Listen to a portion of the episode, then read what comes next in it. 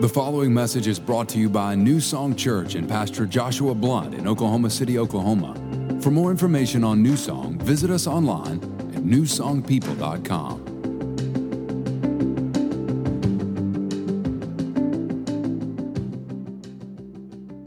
I was glad when they said, Let us go to the house of the Lord. How many of you would agree with that verse this morning? Man, that was some good worship. You know what's amazing about this place, too? This is what's so neat about what God does in this church on a weekly basis is that this is like a wedding facility, you know? Like, this is not always a church, and yet we come in here and we take this place over every week. And I'm just telling you, our, our worship team, man, we are so blessed by them, what they do, the, the excellence, the effort that they put into. David Terry, I love you, brother. Thank you.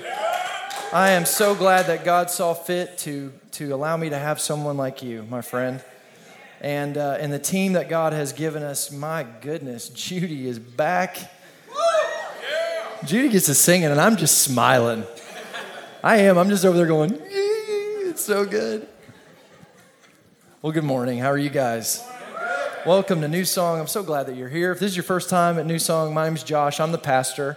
And I just want you to know that we're so gra- glad. I don't know what got you here, but we're glad you're here. And uh, we say welcome to you. Also, uh, everyone that's watching online, would you guys help me welcome those guys? Let them know. And also to those of you who are watching, uh, for whatever reason, if you can't be here, we're so glad we can be with you through the internet. But we'd also, if you're ever in our area, please stop by because I'm telling you, this is something to behold and something to be a part of. Presence of God is here. Um, but yeah, if you're here for the first time, thank you for coming. Once you know, we've been praying for you. We're grateful that you're here, and we welcome you to our family. We see church as a family, and we're looking to grow this family all the time. We're looking to grow it in all sorts of different ways. We want people having babies, growing the nursery, uh, we, but we want baby Christians. We want veteran Christians.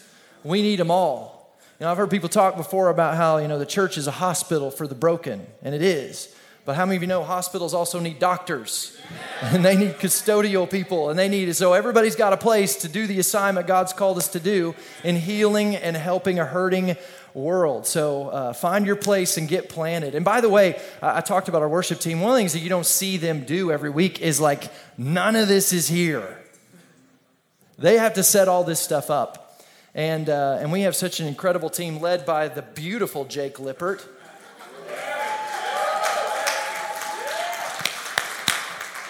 And uh, so, yeah, we're looking for more people. I know we, we just got a few more months left in here of this setup and teardown, but in that process, we want to finish strong. And we're still looking for a few people to help us out with setup and teardown with our production team. So if you are looking for a place to get planted in this church to serve and use your gifting and, and work and help build the kingdom of God here, that's a great place. And they'll talk to you more about that at the end. All right? Well, we're in a series called Suddenly. Everybody say, Suddenly. Suddenly. And we're talking about how the God that we serve is a God of the suddenly. That all through the Bible, we see God showing up suddenly in people's lives, showing up with suddenly coming to people with favor and with blessing and with healing and with wisdom and direction. And, and since he did that in the past, since we see that all throughout the Bible, we know that he'll continue to do that because he's the same God from the Bible is the same God of today. He's the same yesterday, today, and forever. So if he shows up suddenly in the past, he's going to show up suddenly in our lives. So we know that to be true. And so we've been talking about, you know, what we need to do to get ourselves in the best possible position to receive the suddenlies God has for us. And that's kind of where we started. We started by talking about the posture of suddenly. Uh, last week, my wife Sarah did an amazing job talking about uh, what did you? What was the name of your t- message? Man, so good. I can't remember the title. It's not the promise of suddenly, the peace of suddenly. There it is. I heard it three times, people. And I listened to the podcast, and I still couldn't remember the title. Things happen up here, my friends, I'm telling you. But she talked about how peace is something that the enemy wants to steal from you, right? See, I was listening. And and we have to fight for it. As crazy as that sounds, you got to fight for peace. God's given us authority in this world. We live in a broken world.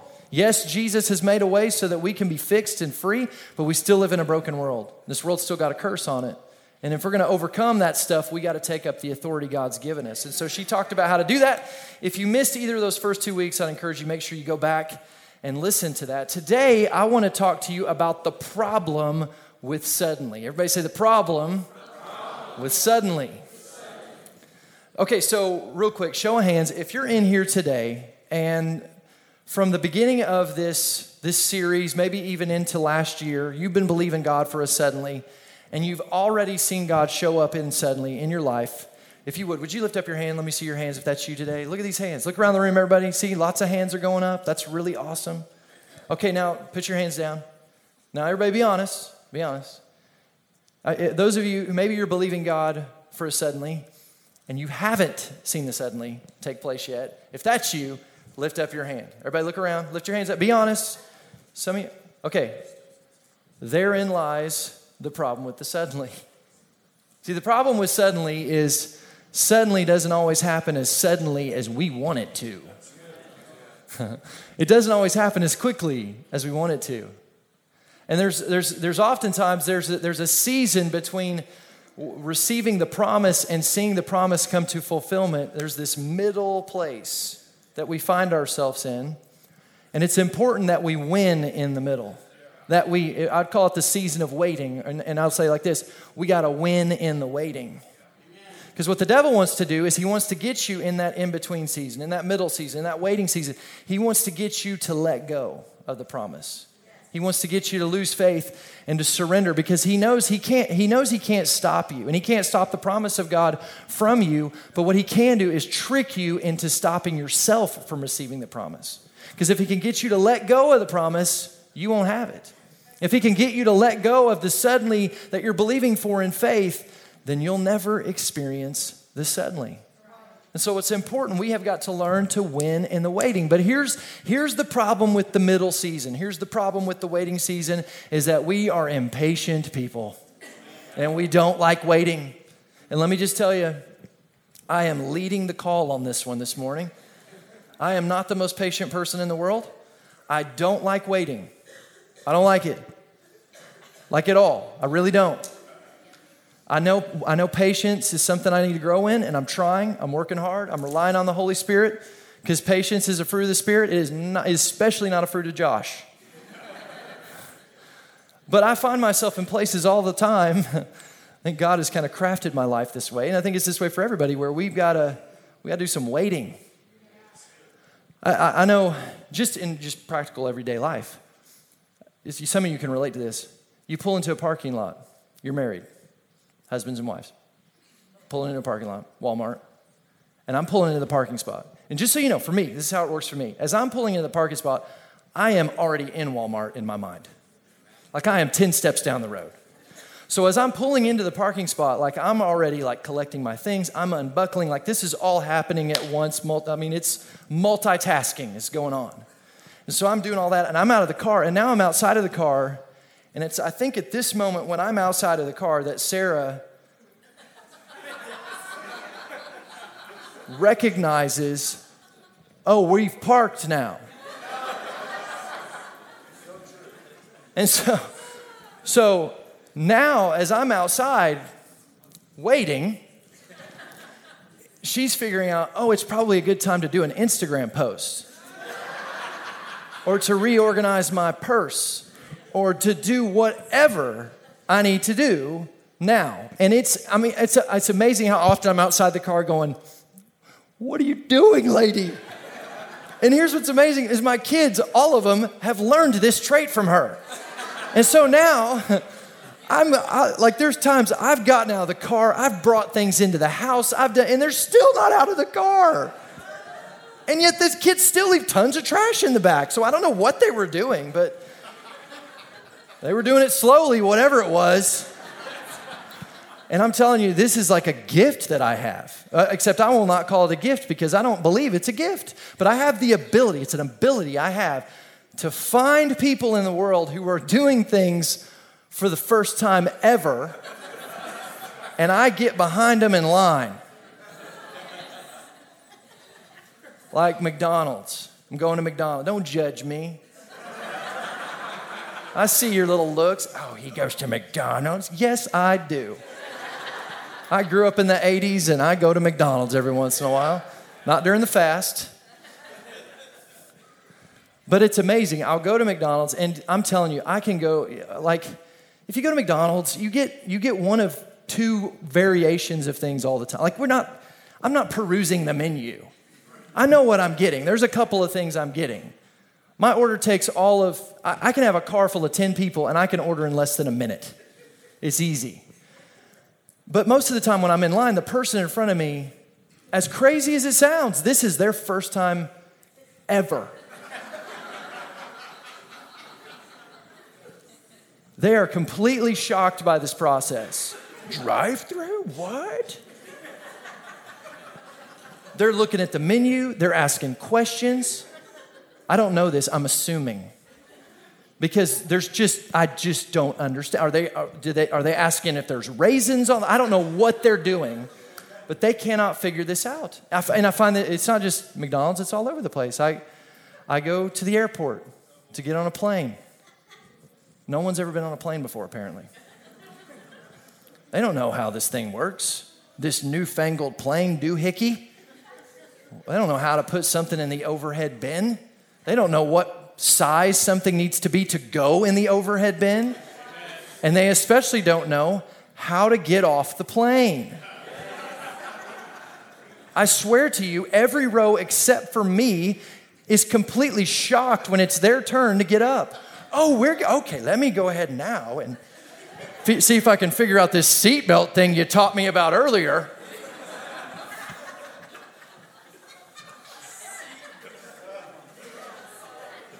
I don't get it. But it happens all the time. I find myself driving. I, I find every day I find someone who's never driven a car before. I don't even know if they've ever seen a car before.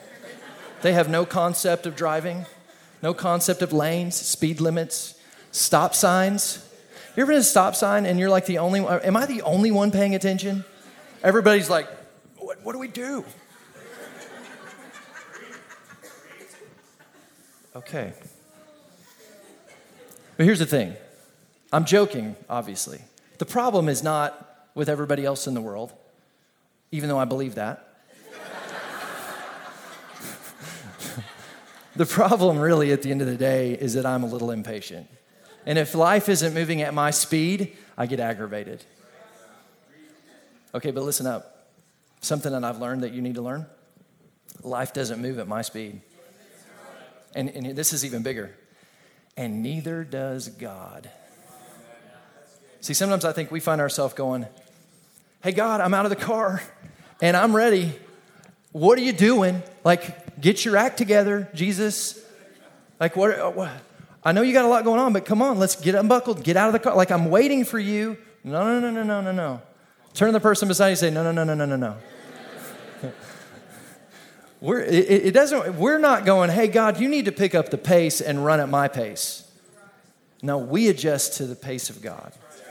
We adjust our race to his pace. Look at this with me. Hebrews chapter 12, verse 12 says this Let us run with endurance. Everybody say endurance. endurance. The race God has set before us. So notice, first of all, we're in a race. Every one of us in here, we're in a race. The moment you make Jesus the Lord of your life, you are entered into this race. And notice that the race is an endurance race. It's not a sprint, it's not a dash, it is a marathon that you are in every day. And there's a pace to this marathon that you're running in. Just like you know, if, you've run, if you're running long distance, you don't just run full blast all the time. You don't just run a, you know, a, jog, a little slow walk, barely walking pace. No, you, you have to adjust in these, in these races. So, how do we know how to adjust? Well, look at what it goes on to say. We do this by keeping our eyes on Jesus. So, here's the thing you're running a race, but you're looking to and trusting God for the pace. He's the one that sets the pace. And He doesn't adjust to you, you adjust to Him. So even though you may want a suddenly and you may, may be asking and expecting it to come tomorrow, that doesn't mean it's going to happen tomorrow. That doesn't mean it's going to happen today. We don't get to determine that. That's, that's, that's God. He's God, and you're not. And that's a big one to discover. Hopefully, you got that. Like, God's God, and you're not. And He knows better than us. And even though we live in an on demand world, we do not serve an on demand God. God is not an on demand God. And, and even though suddenlies are all through the Bible, nowhere in Scripture from Genesis to Revelation is there's this, is this idea that just because you want something, it's going to happen tomorrow. That's just not how it works. Eh, most of the time, there is a season, there's a waiting season, there's a middle season where you have to win in the waiting, where God is doing some stuff in you and through you and for you in that season that prepare you for the suddenly. A wonderful example of this is the life of Joseph. Joseph had a suddenly. Remember Joseph? One day, this, this is a true statement. One day, Joseph is in prison. By the end of that day, he's the second most powerful man in the most powerful kingdom on the planet.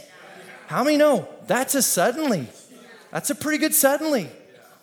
But but but that and that was a promise that he had, but do you know how long it took him to step into that?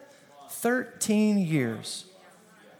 And it was during that season between the promise and the fulfillment where God was doing some stuff in him, preparing him so that when his suddenly took place, he could handle it and he could do what God was calling him to do. And maybe that's where you find yourself today. You're in the season in between, you're in the waiting season.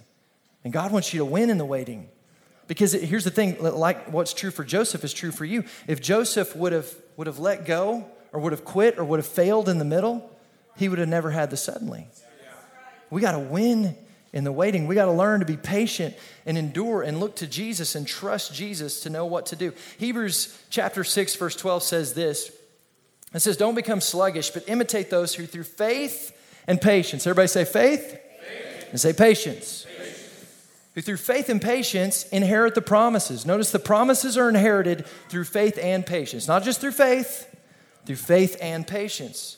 Goes on to say this, verse 13 when God made a promise to Abraham because he could swear by no one greater, he swore by himself. Verse 14 saying, Surely blessing I will bless you, and multiplying I will multiply you. God saying, Hey, of course I'm going to bless you. Of course I'm going to multiply you. That's who I am. That's what I do. But look at this. So after he had patiently endured, he obtained the promise. It wasn't just through faith. It wasn't just believing that God could do it, it was having the endurance to continue to believe that God could do it and hold on during the waiting season before the promise was fulfilled. Look at this Hebrews chapter 10, verse 35. Therefore, do not cast away your confidence, which has a great reward, for you have need of endurance. Everybody say endurance. So that after you have done the will of God, you may receive the promise.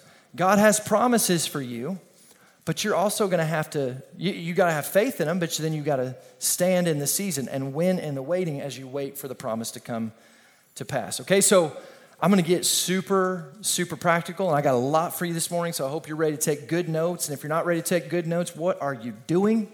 Get ready to take some notes. I got like 12 points for you this morning no joke so get ready but but i want to talk for a moment about the promises of God and how you position yourself to receive the promises. Here's number one if you're going to get a promise from God, you got to, number one, you got to find it. The Bible's full of promises, tons of promises for you. Promises related to your finances, promises related to your health, promises related to your marriage, promises related to your children, promises to, related to, to everything you can think of. There's a promise for everything. But in order for you to have faith in those promises, you got to find them. So that means you got to open up the Bible and you got to study and you got to you got to look at your situation and say what does God's word say about my particular situation and search the word until you find something in scripture that resonates with your spirit that God's saying that's what I want you to stand on.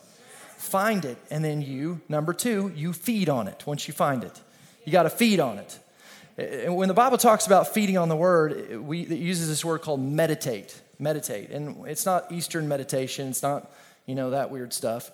It's biblical meditation. And biblical meditation, the best way to explain it is to talk about how a cow eats grass, because that's literally the word that's used for, for how we are to meditate on the word. So, you know, we live in Oklahoma. You see cows from time to time out in the field, and they're out there and they're, they're eating grass.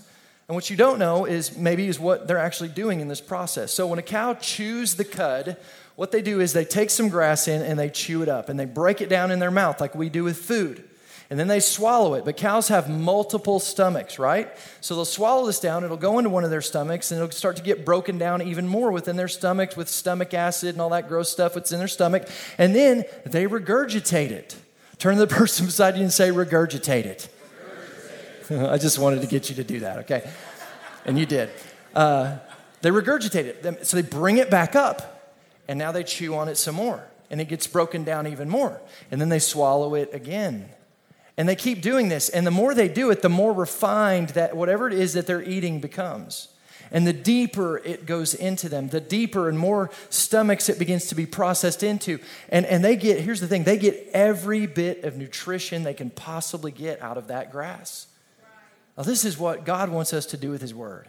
He wants us to find that verse that speaks to you and He wants you to meditate on it. He wants you to chew on it. He wants you to think about it. He wants you to look at it. Put it up in your car, put it up on your, in your house where you got to look at it. He wants you to say it. You need to speak it. And every time you do that, you're chewing on the word. He wants you to bring it back up, keep coming back to it throughout the day. And as you do this, it becomes more refined and it goes deeper and deeper into you and it becomes a part of who you are. And it brings fuel and power to your faith to help you to do what God's calling you to do. Can I get an amen. amen. That's meditating on Scripture. You got to find the Word, you got to feed on it, and then number three, you got to act based on it. You got to act based on it. Or, in other words, let me say this you got to obey based on it. Remember what we said in week one of this series? We said faith without action is dead. We're in what's called a walk of faith. Walk is an action. There's actions based on your faith. You take steps believing that God's going to do his part. So maybe for you today, maybe you're believing God. You're suddenly, as you need a promotion at work. And, and maybe what God's inviting you to do is to obey His word. And as you look for promotion, is that you humble yourself to serve. You come and you serve in the church. You go into a kids' room or you go help with the setup and teardown team. And you humble yourself like we see in the model of Jesus, who came not to be served, but to serve. Because when you do that, God can lift you up by his mighty hand, which is what the Word of God tells us. So you're looking for promotion. The best thing you can do is start serving somebody else. So we're going to obey. We're going to believe God wants to promote me. And so I'm going to do what his Word tells me to do in, in, in agreement with that. Or I'm believing God for financial breakthrough.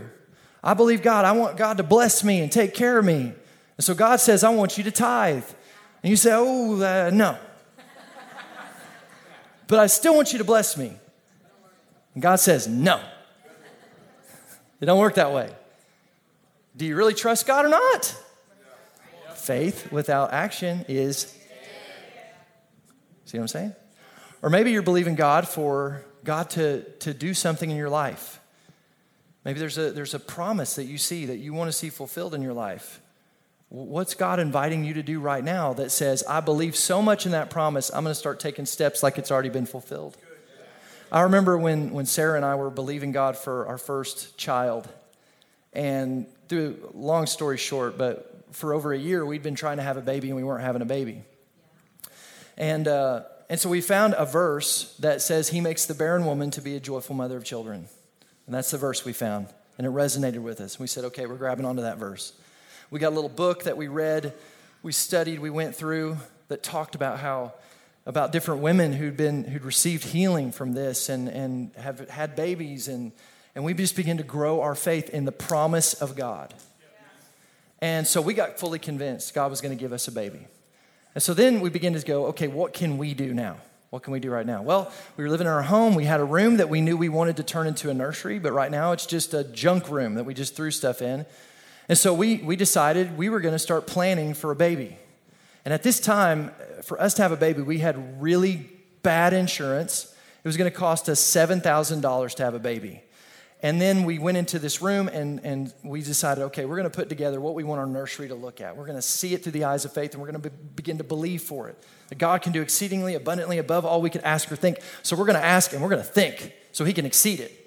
So we went in there and we got this black board, and Sarah drew kind of a picture of the, the nursery in there before it was done. And then she went through Pottery Barn catalogs because Sarah has really expensive taste, and she picked out all this stuff. And I'm, I'm just letting you know, in the natural, this seemed impossible for us at this time. What, what we were believing for with having a baby in this nursery was going to cost us about a third of what we made in a total year, take, like, complete, not our take home, like our total salary. Like, that's where we were. So it was going to take a miracle. But we said, This is what we're believing for, Lord. And we believe that you can do exceedingly abundantly above all we can ask or think. Even though we're not even pregnant right now, we're going to stand in faith that you make the, the barren woman to be a joyful mother of children. And then based on that, you know what I did? I painted that nursery. Yes. I started seeing that nursery with a baby in it, so I painted it. And we would buy clothes. And we'd buy diapers. And we, we weren't even pregnant. But we were taking steps of faith because we believe the promise more than we believe the natural circumstances. And it was amazing. I'm telling you, Sarah got pregnant, which was in itself one of the most incredible moments of my life, the day she came in with that news. But then just to see what God did over the next nine months. The day we brought Gus home, we paid for that baby in cash. Didn't go into debt over my baby. That's good. And I kid you not, everything that was on that board was in that nursery. Everything. It was a miracle. But it happened because we believed in a promise and we started walking it out before we saw it. So, my question to you is what are you believing for? And what can you do right now? What nursery can you paint right now? What's that step you can take? So you're gonna you're gonna find a promise, you're gonna feed on it, you're gonna start taking steps in obedience based on it. And then number four, this is important too, you gotta fulfill all the necessary conditions. God is no respecter of persons. We all know that. But he is a respecter of conditions. In fact, you know what God wants more than anything is that you would come to salvation and be saved. But you know there's conditions. In order for you to be saved, you got to call upon the name of the Lord. Even though Jesus has died on the cross, it's already a done, finished work. It's a finished work. You can receive of it, but you won't receive of it unless you say, I'm going to call on the name of the Lord, which means I'm making him the boss of my life, the Lord. I'm not going to call on the name of the Savior. I'm going to call on the name of the Lord. I'm going to call on the name of the Lord and I'll be saved. And that's how you receive it. And I'm just letting you know for every promise, there's a premise. There's a condition to what God wants to do in your life. And the condition may be to give, the condition may be to forgive, the condition may be to, to submit, the condition may be to restore. Whatever it is, do it. Whatever it is, do it. What's the necessary condition? What may, may be the thing that you haven't fulfilled that you need to fulfill that helps God give you the promise? So there's you a little bit on promises. Now, maybe you're there. You, you're going, okay, Pastor Josh, I'm with you. But I'm there. Like I'm in, I've done all these things, but I'm still in that season where I'm waiting. What do I do in the waiting? Well, I want, to talk about winning in the waiting, okay? How we're going to win in the waiting. I got four things for you this morning, four more things. And we're going to use the acrostic WAIT, W A I T, to, to do this. I know Sarah is happy right now. This is right up her alley. All right, wait, W A T. How do you win in the waiting? Four things you can do. Number one, you got to worship. You got to worship. The Bible says this in Psalm 34, verse 1. It says, I will bless the Lord at all times. Everybody say, at all times. His praise shall continually, continually, continually be in my mouth. Notice, not in my mind, not enough to just think it. You got to be in your mouth. You got to spit it, you got to get it out. Now, what's interesting about this is when David wrote this, he was in a rough spot. Uh, David was not King David, he was the David that was the waiting, waiting to be king. And the king that was on the throne wanted to kill him. And so David is in this in between season. He's in a waiting season, waiting to see the promise of, uh, and, of walking in the fullness of the anointing that God's called him to coming to pass, but he ain't there, and he's kind of in a rough spot. So he's running from King Saul, and he ends up in this city, this Philistine city called Gath, and he ends up in front of the king of Gath. And while he's there, he overhears some Philistine people, and they're talking about him.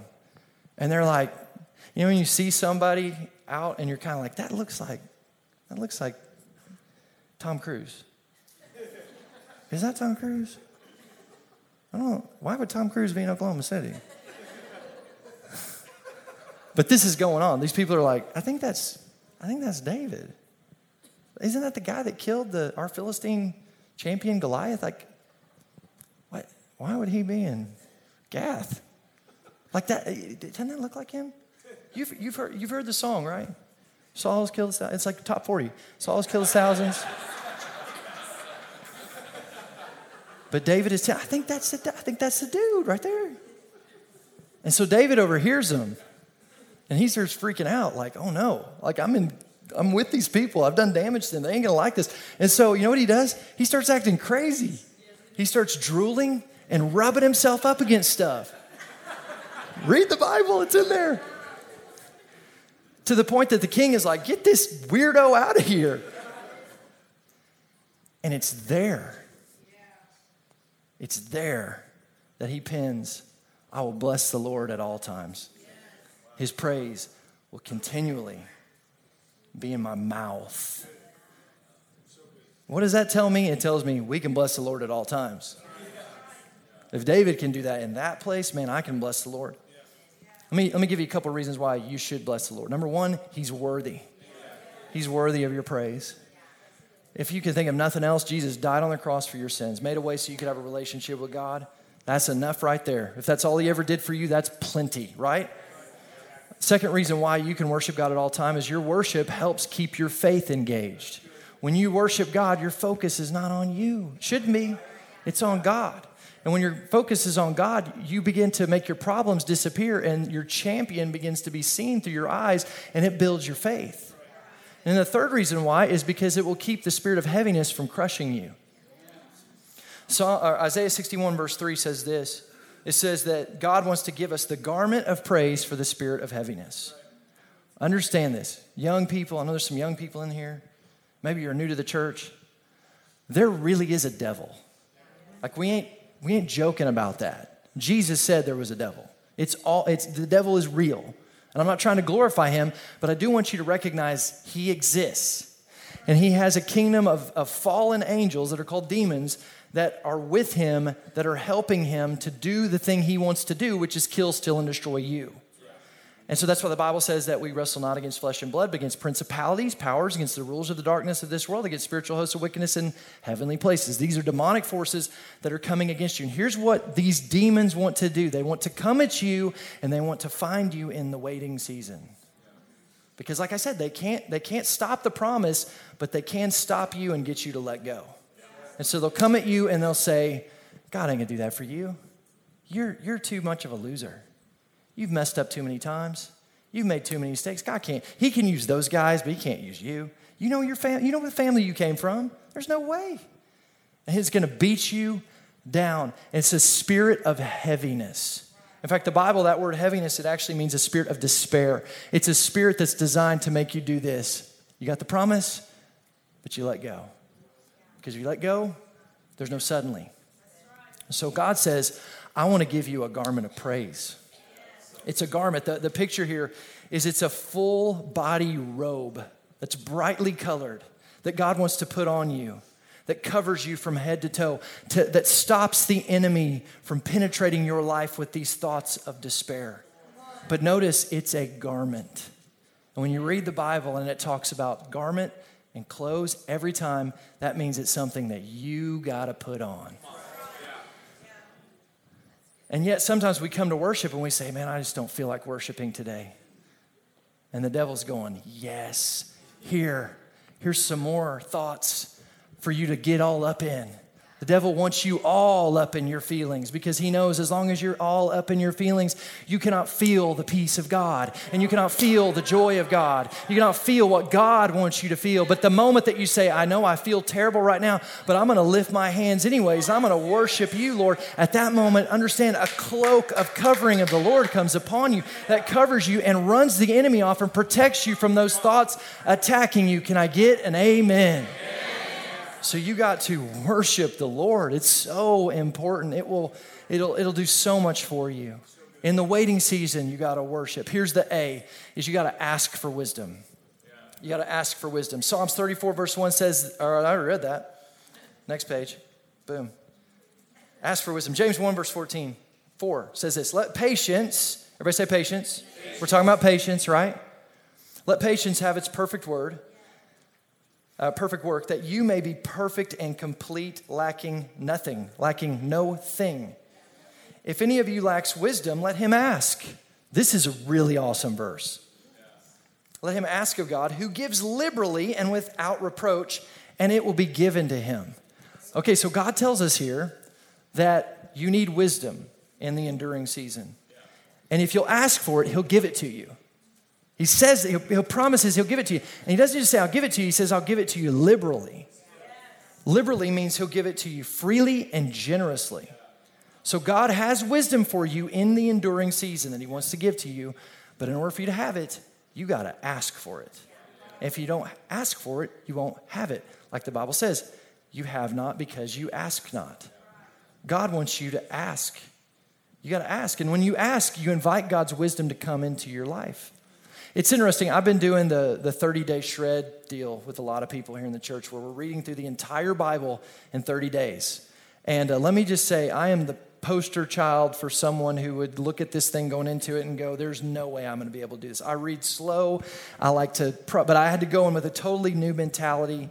And I, it's been amazing. It really has. But one of the things I've seen as I've been reading through the Bible is how often in Scripture it talks about these leaders of the Bible and how they inquired of the Lord or they went to the Lord and they were, they were seeking the Lord. And what that means is they were seeking the wisdom of the Lord. Uh, there's a story in uh, 2 Samuel chapter 21 where the children of Israel are in a famine and they're in a drought and it's been three years and they're struggling. And, and you know, this is a culture of people. They don't have water like we have today where you just, you know, turn a faucet on and water comes out. And they don't have all the processes to refine the water they do have. So their rain is a huge deal to them. And they haven't had any. And so their crops are failing and their animals are dying and it's getting critical. And after three years, David goes to the Lord and it says he inquires of the Lord. In other words, he goes to God and he says, God, what do we need to do? I'm asking you for wisdom. We're asking for, because understand, all the people are praying for, for rain. They're praying for rain. They're asking God for rain. But David inquires of the Lord. And what's amazing, you read it in Scripture, as soon as he asks for it, God speaks to him and shows him some mistakes that were made by the previous king, King Saul, that need to be rectified. So here they are, they're praying for rain, but really what they needed to be praying for, along with praying for rain, was wisdom to, to understand what was keeping the rain from coming. And as soon as they prayed for wisdom, God gave them the wisdom so that they, they could then act based on the wisdom. And when they did that, the rains came. You know, right now we're believing as a church that we're going to be this year. We're going to we're going to start hitting a thousand people in regular attendance. That's what we're believing for, and we're praying for that. And hopefully you're praying for that with us. We're asking for that. But beyond that, I want you to know I'm not just praying. God, send us a thousand people. I'm asking the Lord daily. God, what do I need to do? Give me wisdom to be a pastor of a church that can handle that many people. Show us what to do with our teams. Show us what to do with our infrastructure. Show us the people you've already given us, how to, how to use and leverage these people to help grow the kingdom of God in this city and reach more people. I'm not just asking for the thing, I'm asking for the wisdom to handle the thing. You guys tracking with me this morning? You got to ask for wisdom. And listen, God wants you to ask for wisdom. He's not like annoyed, like, you're asking me again what to do? No, there's a, there's a story in 1 Kings chapter 3 where God goes to Solomon and says, Ask anything of me. And Solomon says, I want wisdom. And when he asks for wisdom, he, you know what he's asking for? A God hearing heart. He wants to hear the heart of God so he can follow the heart of God. He wants wisdom and how to follow the heart of God in a greater way. And you know what God says? Here's God's response The Lord was pleased that Solomon had asked for this. Hear me this morning. It pleases God when you ask for wisdom. He's not aggravated with you he's, he's pleased that you would go to him and you would ask God, I want your wisdom. I want your heart in what to do. But you have not because you ask not. You got to ask. So in the waiting season, and that, win, if you're going to win in the waiting, you got to ask. Then that leads us to the next thing, which is the I, W A I. You got to incline your ear. Or in other words, you got to listen. You got to listen. This is over and over again in the Bible. Proverbs 4, verse 20. My son, Give attention to my, to my words, incline your ear to my sayings.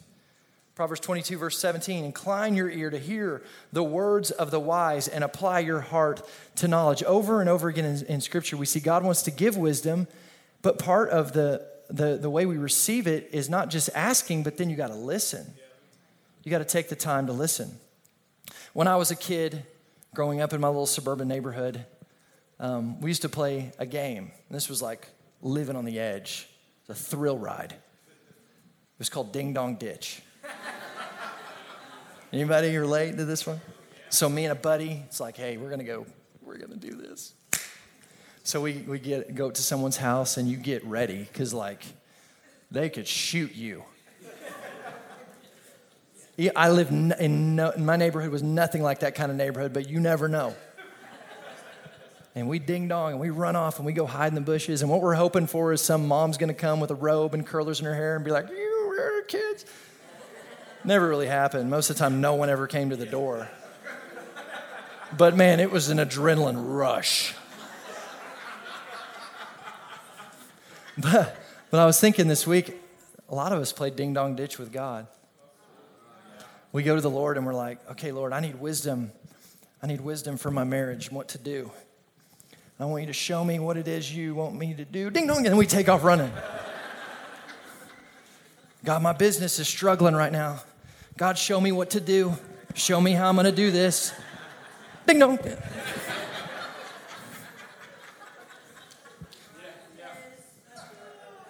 You, here, okay, here's your really practical word. S- two words slow down. Like, again, are you adjusting your pace to here? God didn't adjust to, to your pace. Are you adjusting to His? Like, maybe the word for you today is just slow down. Go on a walk. And just, God, would you speak to me? And then just go for a walk and listen. And, and, and most likely, while you're on your walk, like, there's not going to be like a donkey that pops out and is like, hey, um, hee haw, I got a word for you. what will happen is you're walking and you've invited the Lord to speak and you quieted things down, and all of a sudden you get a thought. And it's just God speaking to you, and He's saying, hey, you need to talk to this person over here, or you need to change this thing, or you need to quit talking to that guy over there, ladies. Turn some things off, turn some music off, adjust your pace to the Lord's. Here's number four, the last thing W A I T is you're going to take a stand. Ephesians 6 says this It says, Therefore, take up the whole armor of God, that you may be able to withstand in the evil day. And having done all to stand, Stand therefore. Having done all to stand, stand. Having done all to stand, stand. Okay, so here's the thing you found the word, you're feeding on it, you're worshiping, you're asking, you're inclining your ear, you're doing everything you know to do to walk by faith, you're, you're all that stuff, you know what you're doing? You're standing. And God says, You've done all that you know to do, now what? Keep standing. Keep standing. Here's what that means keep doing that stuff. Keep worshiping, even though it hasn't all changed yet. Keep asking God to show you what to do. Keep inclined, keep listening, slowing down your pace to listen to what God wants to say. Keep digging into the word, finding scriptures to stand on and believe God over. Keep going. Hold on. We will see the goodness of our God once more we will continue to pursue. And we believe we serve a God of the suddenly. And we're going to stand firm and we're going to hold our ground and we're going to keep pursuing God with everything we have. And here's why because if we let go, we miss out. And what you don't know is you may be five years away from your suddenly, but you may be just a few moments away from your suddenly. I heard this story this week about this, this guy who lived in California and he had bought a piece of land in this rural area, big piece of land. And he was living there, and after the first month or so of living there, he got his water bill. And when it came in, he was like, You have got to be kidding me. Like, this has got to be the wrong water bill. This is so much money. And so he called up the company. He was like, Hey, I think you sent me the wrong water bill. There's no way this is my water bill. And they were like, Dude, that's your water bill. That's, that's it. Like, it's for where you live, the cost of water, and how much you're using. That's what it's going to be. And he got off the phone. He was like, I, I can't do this. I got to do something. So he thought, you know what? I'm to I'm gonna have somebody come dig a well. I got a lot of land. There's probably some water out here somewhere. So I'm to dig. I'm to dig a well. So we called in this, this company and they came out and the owner of the company started walking around surveying and he came back to me and said, Hey, here's the thing. You got a lot of land. There's several spots that seem pretty promising. But, but here's the thing this is like a 50 50 chance at best. We may dig a bunch of wells out here and we may find nothing. We don't know. But if we go, if we start this, you got to pay us. So we just want to be honest with you. We don't know that you're going to find water, but you got to pay us either way. And so the guy's like, Well, uh, you know, I, I can't pay these water bills. I got to do something. And so he says, You know what? Let's go for it. And so they start digging wells on this property and, and they're hitting nothing. I mean, finding nothing over and over again. Finally, they get to this one area, and it was kind of like the most promising site they thought this, this could be it. And they start digging, and I mean, it's, it's coming up nothing. And so they're going deep. They've 600 feet, 800 feet, 900 feet, 1,000 feet down into the ground, way deeper than they normally dig. And they it's still just, it's like they're just hitting rock. They break a drill bit. It's just, so finally the, the, the owner comes back to the, the landowner and he says, Hey, I'm sorry, but it, it just looks like we're going to have to throw in the towel. This, we, we've tried and I don't want to keep spending your money. You know, we've been out here for over a week trying to find water, and it's just not going to happen. And the landowner looks at him, he says, You know what? Would you just go a few more feet? Just, just go just a little bit deeper, please, and just see. Just, just give it one last shot. And so, you know, he knows he's the expert, but he asks him, and so the guy goes, Okay, I'll, I'll give it one more shot. And he goes back, lets his crew know, and they start drilling. They drill four inches deeper, four inches, and they hit an underground river, a water reserve that is under the ground, deep under the ground, that supplies water for this guy for the rest of his life. Here's what I want to be today for you I want to be the guy, as your pastor, that says, Will you go a little bit deeper? Because, because what if you're suddenly is four inches away? What if it's just right there? And let me just say this that's where we need to live. That's where our faith needs to be. It may take five years, but I'm going to live like it could be today, like it could be tomorrow, like it could be any moment. And I'm going to continue to dig. I'm going to continue to do what God's asking me to do. I'm going to get in His Word. I'm going to stand on His Word, and I'm going to wait. I'm going to worship even when I don't feel like it. I'm going to ask God, and I'm going to continue to ask God. I'm going to incline my ear and slow down my pace to hear what He wants to say. And when I've done everything I know to do to stand, I'm going to therefore keep standing.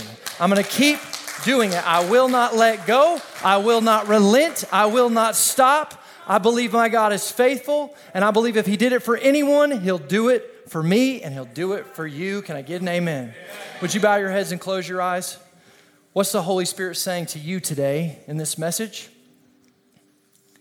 I pray that your faith has been ignited today.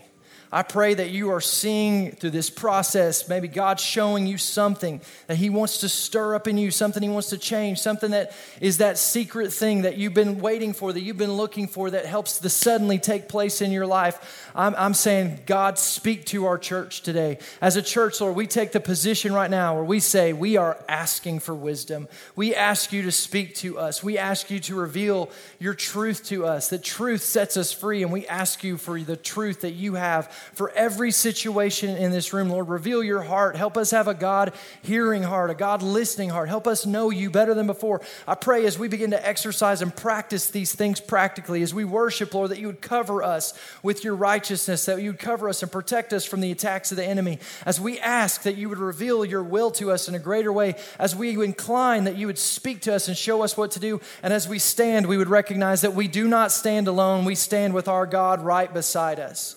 Thank you, Lord, for what you're going to do in this place. We give you all the praise and all the glory and all the honor in Jesus' mighty name. Amen. With your head still bowed and eyes closed, if you're here today and you don't have a relationship with Jesus, you don't know God. You heard me talk earlier that the promise of salvation is available to all. Jesus died on the cross for every person. But in order for you to receive it, you have to call upon the name of the Lord.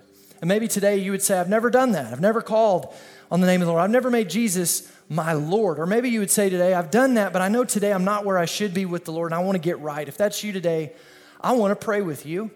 And, and as a church, we want to pray with you. So, so here's what I want you to do I'm going to pray a prayer and I want you to repeat after me. And, church, since you're all in agreement with this prayer, I want you to pray it and I want you to say it loud and proud. Say, Father God, Father God thank, you thank you for sending Jesus to die on the cross for me. I confess I'm a sinner. And I know Jesus died for me. And I know Jesus rose so I could be raised to new life through him. Jesus, I give you my life. I give you my all. I give you my past. I give you my present. I give you my future. Be my Lord. Thank you for saving me. In Jesus' name, amen. Church, let's give him a hand. Come on, we can celebrate a little louder than that, can't we? If you prayed that prayer, we're so proud of you. And, uh, and we'd love to put something in your hands. We actually have a book that we'd like to give to you this morning. So before you leave today, I want you to let somebody know. Maybe it's somebody sitting beside you that you know that maybe brought you here, or if not, our altar ministry team is going to be up here. In fact, altar ministry team, you can come up at this time. They'll be up here at the end of the service, and, and if you just come up to them and say, Hey, I prayed that prayer to either commit my life to Jesus or to recommit my life to Jesus. In fact, all you have to say is, all you have to say is this I prayed that prayer and I really meant it. And they know what to do. They'll give you a book and uh, we're not going to do anything weird. We just want to help you out. Maybe you're here today and you have a prayer need of some kind. Whatever it is, we say a new song. If it matters to you, help me out, church. It matters to God. And so, since it matters to God, it matters to His church. And we'd love to join our faith with you in whatever it is you're believing for. Maybe you're believing for healing. Maybe you're believing for uh, direction. Maybe you're believing God for breakthrough. Maybe you're believing for a suddenly. We'd love to pray with you. Don't leave today with a burden. If you came in today with a burden, don't leave with it. Leave it here at the foot of the cross with Jesus and let us pray with you. Church, would you stand with me? We're going to go into a time of worship. And I know, I know how it is. I know right now you're kind of checking out. I'm, you're like me, you know. We park the car, time to go. I'm going to get the sizzler, you know. Or we're going to go drink our shake if you're on a fast, eat my cucumber or whatever it is. but I encourage you, don't check out yet. Okay, Leave your stuff. Just take a minute, because again, what if this is the moment in church where we go, we call you to worship, and I know sometimes we're checked out, but what if this is the moment? Like, what if what if this is the four inches? Worship right now. What if this is it? You worship right now, and there's a garment that's going to cover you. That's going to change everything. Do you believe that? Let's worship the Lord. Lord, we love you. We praise you. We give you glory. We expect you to show up in this moment. You're a good God, a faithful God. You're a suddenly God, and we trust you. And I pray, Lord, if there's anyone here today that needs prayer for anything, that you would help them to step out in faith to receive what you have for them today. In Jesus' name, amen. Thanks for listening to this week's message from New Song Church. If you have a prayer need or would like more information about New Song, you can email info at newsongpeople.com. If you would like to partner with New Song through giving, go to www.newsongpeople.com forward slash give. And if you want to stay connected to New Song, you can find us on Facebook, Instagram, and Twitter by searching for New Song People.